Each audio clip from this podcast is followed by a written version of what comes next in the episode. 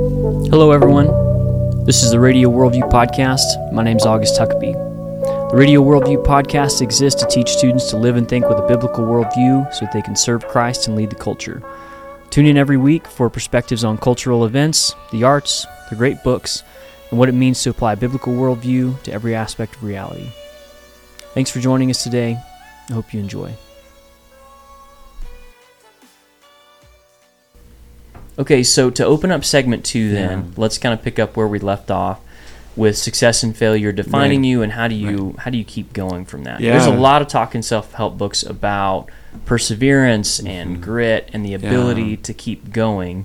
Um, so yeah, what's your what's your perspective It's on that? really hard to not. So, our actions, our successes, and our failures, which we do all the time, by default, as fallen, sinful human beings, that is, we define ourselves through those things. We define ourselves by success or by failure.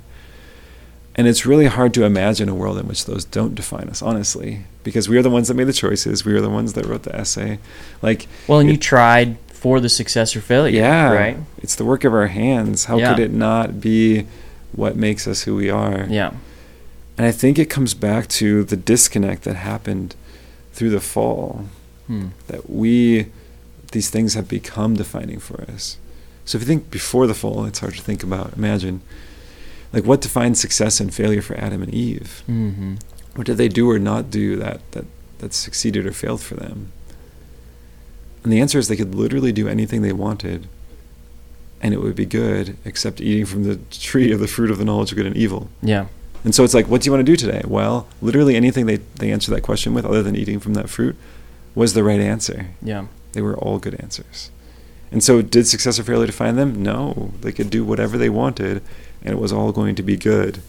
And this is kind of our, our memory, right? What we Mhm. do should be good. What we do should be productive. Everything they did was productive. Everything they did worked. Things we do don't work. Things we do Mhm. aren't productive. And that's because of the fall. Yeah. And that, we feel that in failure. yeah. We feel that that tension, that friction. Yeah, Mhm. Like, if you Mm-hmm. ever, frustration. if you've ever done evangelism, it should work. Yeah, It Right. would have before the fall. right. It doesn't now, but it should. You ever tried to love or serve someone? It should work. hmm It should. It Yeah. doesn't, but it should. Yeah, and we feel that and we take on and kind of blame ourselves for it. But it's not I mean, maybe you did it wrong, maybe you did it right. There's all kinds of factors there, but big picture, because the fall happened is why Mhm. it didn't work. It Sure. didn't work. true. Um, it's kind of odd way to think about it, isn't it? Sure. Yeah. I mean, it, it where my mind immediately Yeah. goes is that that takes responsibility off of you, Yeah, um, which I get. needs and doesn't need to happen. Yeah, right? yeah. Like I kind of get. Um, I also am like, like that just feels a little dangerous to me. it but, is. Yeah, Um, yeah. for sure. I mean, it's complicated. Mm-hmm. Yeah. So, is it your responsibility if things go badly? To some extent, sure. Sure. And is it not your responsibility if things go badly? To some extent, also sure. Yeah. It's more complex absolutely. than it's your fault or it's not your fault. It's definitely both and all the time. And so yeah, there are things you could have done better. And yeah, I think I think one way to tap into here is the the perfectionism that I think you and I and everyone feels in some Mhm. areas of our lives. Like we really got to get this right. Yeah. The picture the Bible gives us is that we are not responsible for outcomes. That we are responsible for doing what God has called us to do today, that Mhm. He will take care of the outcomes. Yeah. I think that's a clear picture you see all throughout the Old and New Testament that we do, we are faithful to the calling Mhm. and God makes it work. Yeah. We are faithful to the calling, God makes it work. And so what we what we tend to do is take on more than that and say, okay, not only do I have to be faithful to the calling, but I have to make sure the outcome is what I want. Mm-hmm. And so we wear ourselves out and burn ourselves out and try to desperately control the situation to make sure it becomes the outcome that we want. Right. To show success or And what something like that. what that does is it takes a responsibility that we weren't meant to have and we take it onto our shoulders. Yeah. The responsibility for outcomes. Yeah. we take try your hardest and think that means I have to expend every ounce of effort in every cell of my body to make this happen. Mm-hmm. That's not what try your hardest means in the biblical sense. Try your hardest in the biblical sense means do what you can to be faithful to the calling has, given the restrictions and circumstances you are in, Sure. the appropriate amount of time you have, knowing that God has given you many callings and you need to balance them all Mm-hmm. give the proper segment to this thing and trust that God will use that for his for the purpose of building his kingdom. Yeah. Yeah. I mean, I think of like stories of missionaries who've gone places and it- Yeah. haven't seen converts or have For taken a very long time. 20 to see years. Converts. Yeah, yeah. Right. And you just think like that's that's kind of this example that I think Yeah, of. Right. It's for like sure. okay, no. Like of course they want to see converts. They want to Yeah. see you know Christ spread to the nations, but they have to be content to be a step on the road of the gospel Right. rather than being the presentation or the acceptance Yeah. of the gospel. Right. And that's different and it's difficult. It is very difficult. For sure. Yeah. And that is my picture of what Christian living looks like in Mhm. this world is it's a, a lot of being faithful to the things that God has called for you today Yeah. and trusting that it will work out. Yeah. I, s- I see life as being this is a metaphor that's maybe kind of odd at first. Have you ever heard of the of the labyrinth of Greek mythology? I have um maybe give me a So there's rundown this on it. there's this shifting maze underneath the ground and it's huge and it's constantly changing and there's a minotaur in there who's like a guy that's half man and half bull Mhm. who if he finds you he's just gonna like take you out Yeah. there's no way you're gonna beat him because he's half bull you know his Mhm. head is of a bull and so i see life like this labyrinth this shifting maze and we, we constantly come to intersection we're like which way should we go should we go left should we go right and i feel like there's like a big arrow in the sky above each intersection saying which way you're supposed to go but what we want to do is we want to use our logic and use our deductive reasoning and saying, well, the last three were left, so the fourth one, this one needs to be a right. Mhm. The arrow's still pointing left. Yeah. Or the last time I followed the arrow, there was a minotaur. I don't want to run to that minotaur again. Yeah.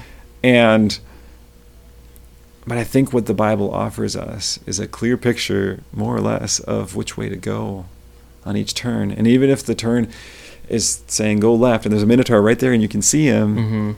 the biblical call is to okay take that left turn and go towards the minotaur Yeah. and trust that god will take care of you i feel like life is just very chaotic and outside of my control Mhm. i really feel that Yeah. in my spirit right now at least Sure. where i can't make things happen the way that i'd like them to and instead the call is to weirdly obedience Mhm. like one of the big answers to this whole identity thing is don't try to worry about yourself. Don't try to manipulate your circumstances so you can succeed. Obey and rest. yeah.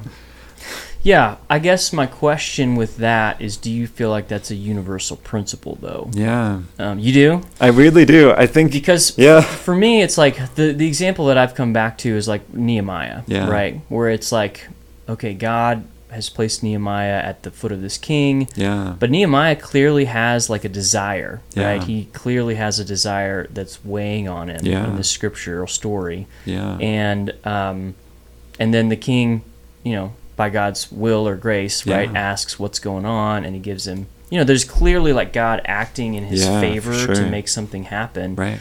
But then it's like, okay, the the king's like, all right, go do it, and Yeah. um, and then it's like, oh, okay, Nehemiah's got to go do it now, Right, yeah. And it's it's his planning in some ways that's going to make that happen, Sure. and it's his Yeah. Mm-hmm. he's going to be the one that's leading and all these things, right? So, Yeah. in my mind, it's just kind of like as I've thought about this some over the last Yeah. few weeks, it's like, all right, it kind of gets into free will versus pre- predestination, I think. Sure. But um, but I do think that you just have to. I don't know. My my working hypothesis Yeah. is that there are there are times and there are also people for which like the Lord gives vision and works Sure. through that. I agree. And then there's times and people and place and like times and people for which it's called to be faithful and it's just different, right? And I think that's important. Like Yeah. Mm. for me, that distinction's important. Um, I don't I see them all as obedience. sure. yeah. Yeah. I don't I don't I guess I don't understand two categories. So I guess when I saw my um, I've talked about this a lot with uh, a couple of my friends, and it's just this idea of like I have always felt like I am a high like vision, ambition, goals Mm-hmm. Yeah. type person. Like Sure. I've just, and I don't know if that's just the way I was raised or if that's some of my personality too. Yeah.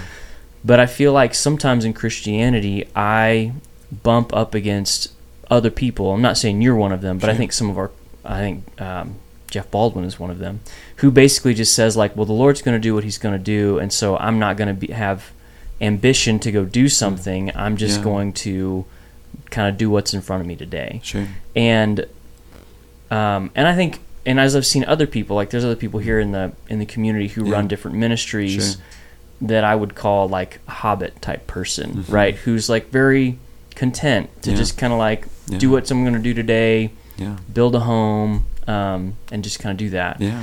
and then there's others who I think are more to use the Tolkien reference, right? Who Yeah. are more like you know Strader or uh, whatever the Strider. Aragorn, yeah, Strider, Yeah. Yeah. yeah. um, Aragorn, right? Kind of in his early days, or Sure. um, like the elves, and or just you know people people who have different mis- missions and visions Sure. and callings. Yeah. And so, I don't know. I feel like I bump up against Hmm. a narrative sometime of saying, "Oh, ambition is bad," Yeah. um, versus me feeling like, "Well, I feel like this is."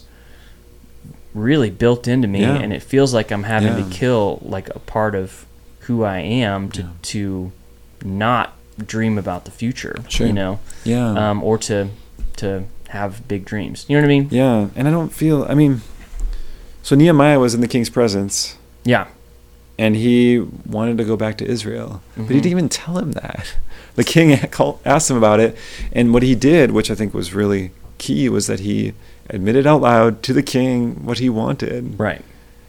and thus he got to fulfill his vision and his dream. And maybe if that hadn't happened, maybe he would have brought it up. I don't know. Yeah, but what he didn't do is say, "Oh, I'm so sorry, King, that I had emotions on my face. Right. I'm just discontent. Please forgive Right. me." Which is terrible. And he didn't say it. No, right? that would be bad. like he. Why I would just think anyone there's do something that? with like he actually said what he wanted. Yes, no, right? that's what I'm saying. Yeah. He admitted it out loud. Mhm. And so I think honoring the passion, so passions and ambitions are gifts from God that God has given us. Yeah. And one of the ways we obey is by honoring them and admitting them to ourselves and, and trying to do the things that are appropriate to them. I mean, within, you know, the picture that God has for us. And so I don't think, I don't see ambition and obedience as opposites. Yeah. I see honoring the, the callings and the, the movements that God has given you as a way to obey God. Yeah. I really do.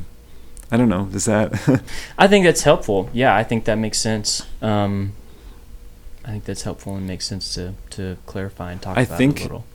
Dishonoring your passions and your strong feelings is a way to avoid what God is telling you what Yeah. to do. I mean, God made our emotions, He made our reason, He made the Bible, and He uses those things to speak to us, right? Yeah. Because He made us, He uses us to speak to us sometimes. Yeah.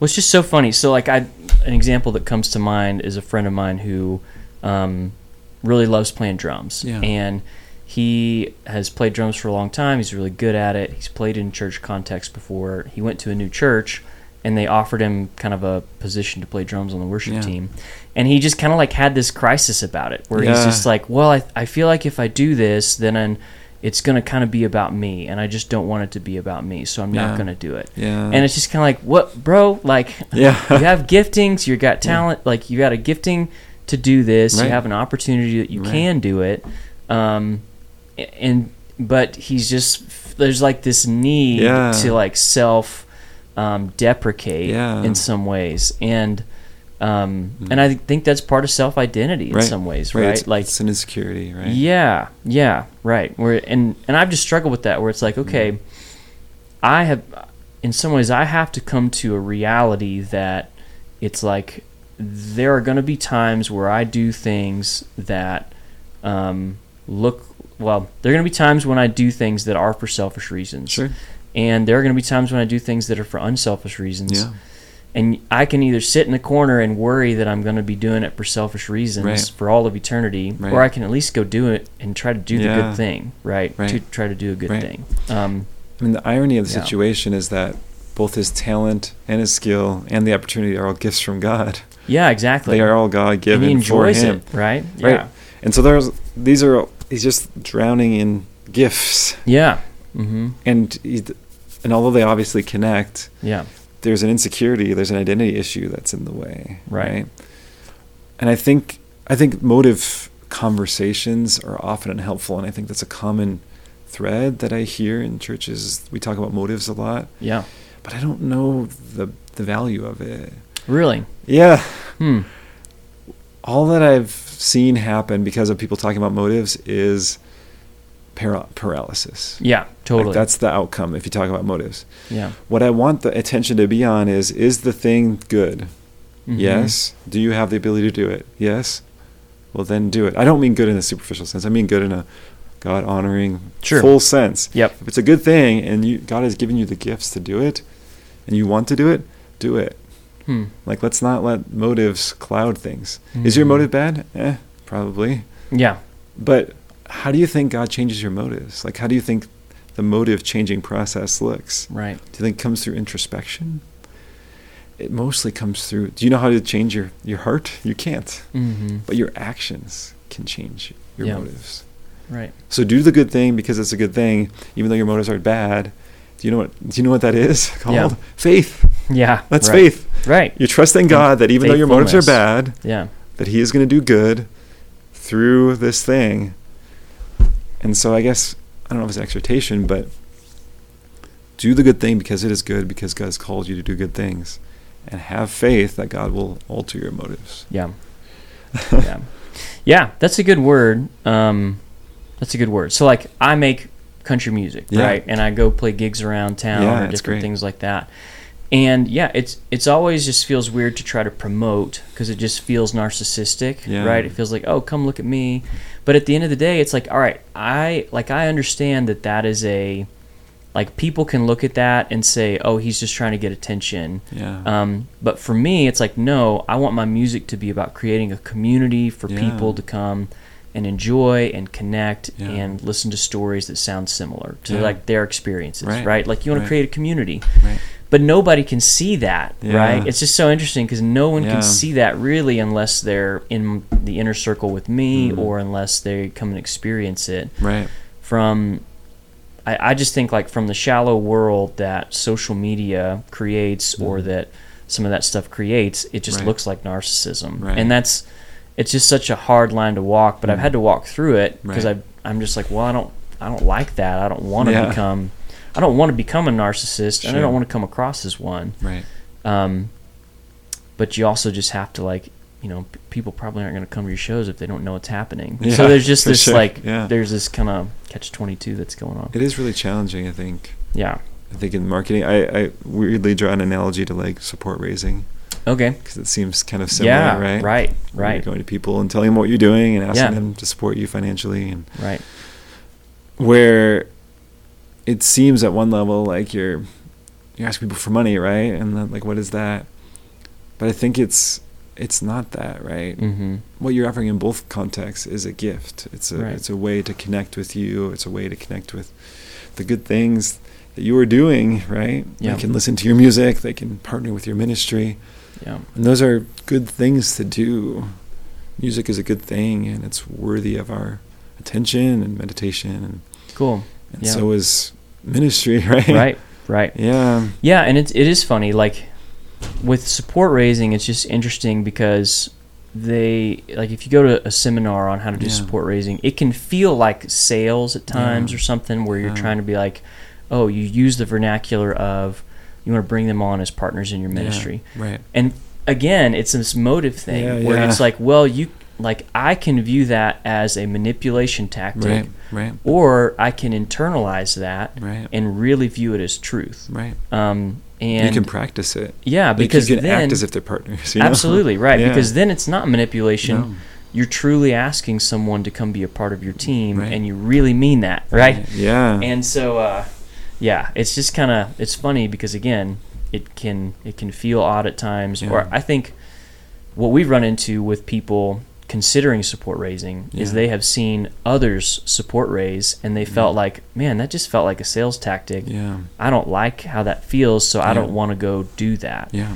And um, we have to really try to get potential staffers past this barrier of like, okay, maybe this was your experience, Yeah. but like here's the application and here's like a Yeah. Christ-like motive behind Sure. it, and you can apply that Christ-like motive, and then you're good. Right. Like then it makes sense. right. I Um, mean, both, yeah. both sport raising and marketing have been done badly. You know, oh, definitely. they have been done for selfish reasons, and so that is in the in the water.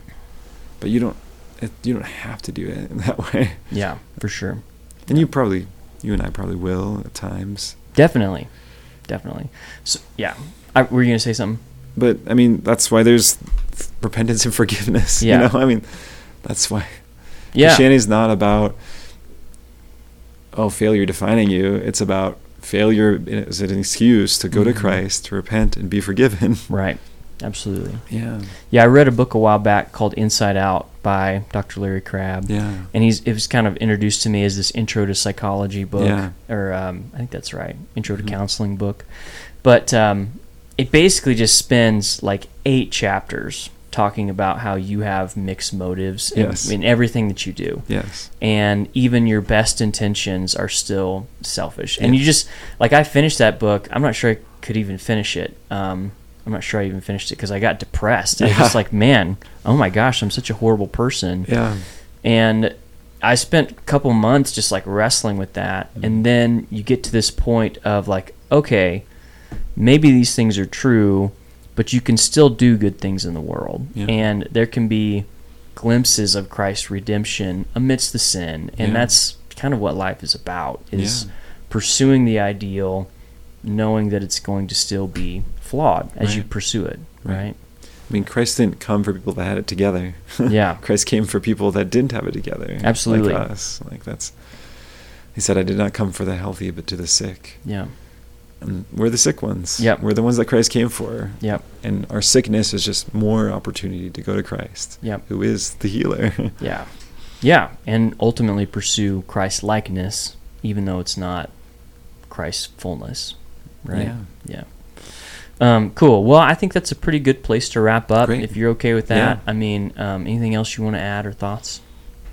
I think I think one maybe pitfall to think about before we go is people talk about your identity, my identities in sports, or my identities in my job, my identities in my family, and I need to change it and put it onto Christ. I need, to, I need to put my identity in Christ, and that's kind of a rallying cry that I hear sometimes. And I think it's a a poor metaphor for what it actually looks like to put your identity in Christ Mm-hmm. you were made in God's image. You were you were made in the image of God, and so your identity, in the most profound and fundamental sense, is in Christ already. Christ has saved you. What more? How more could your identity already be in Christ? Mm-hmm. So I think this is where the um, active reception is really the metaphor we need, where it's instead of trying to put my identity in Christ, I accept and admit the fact that it's already there. Yeah. Mm-hmm. And so instead of actively trying to make my identity a certain thing, I actively receive the identity that's already been given Yeah. through Christ. Rather than trying to chase and pursue, you can sit and receive. Right. And I think that I think the it's active, it's not passive reception, and that's Yeah. an important distinction. Hmm. But it's an active reception of the identity that Christ has already given to us. Hmm. Yeah, and we could explore that further maybe, but Yeah. but it is it's an important distinction. It's not passive. yeah. It is an active reception. It's an active saying, Yes, Christ has made me for this. I am receiving it. It's like the receiver. You can throw the perfect pass. Just Receiver has thinking to that. reach out his hands. Right. Mm-hmm. You know, you have to receive the pass. You can't just let the ball go by. Right. right. That's a good point. Yeah. Okay. Anyway, Well, thanks, man. yeah, thank you. So the name of your um, the name of your devotional series is Identity. Identity. Yeah. Okay, and it'll be selling this summer. Yeah. Will it come out before then? Uh, I don't know exactly. Okay, cool. So Yeah. you're still working on it. yeah. Yeah. Um, but it'll be out by this summer Yeah. at the at the The latest. camps. Yeah. Yeah. Cool. All right. Well, thanks again for Thank being you. on, Nathan. Yeah. Well, that's our show for today. Thanks for joining us. For more information about our Worldview Academy summer camps, you can visit worldview.org. Or for more information about our gap year program, you can go to worldviewbridgeyear.com. Thanks again. Hopefully, we'll see you soon.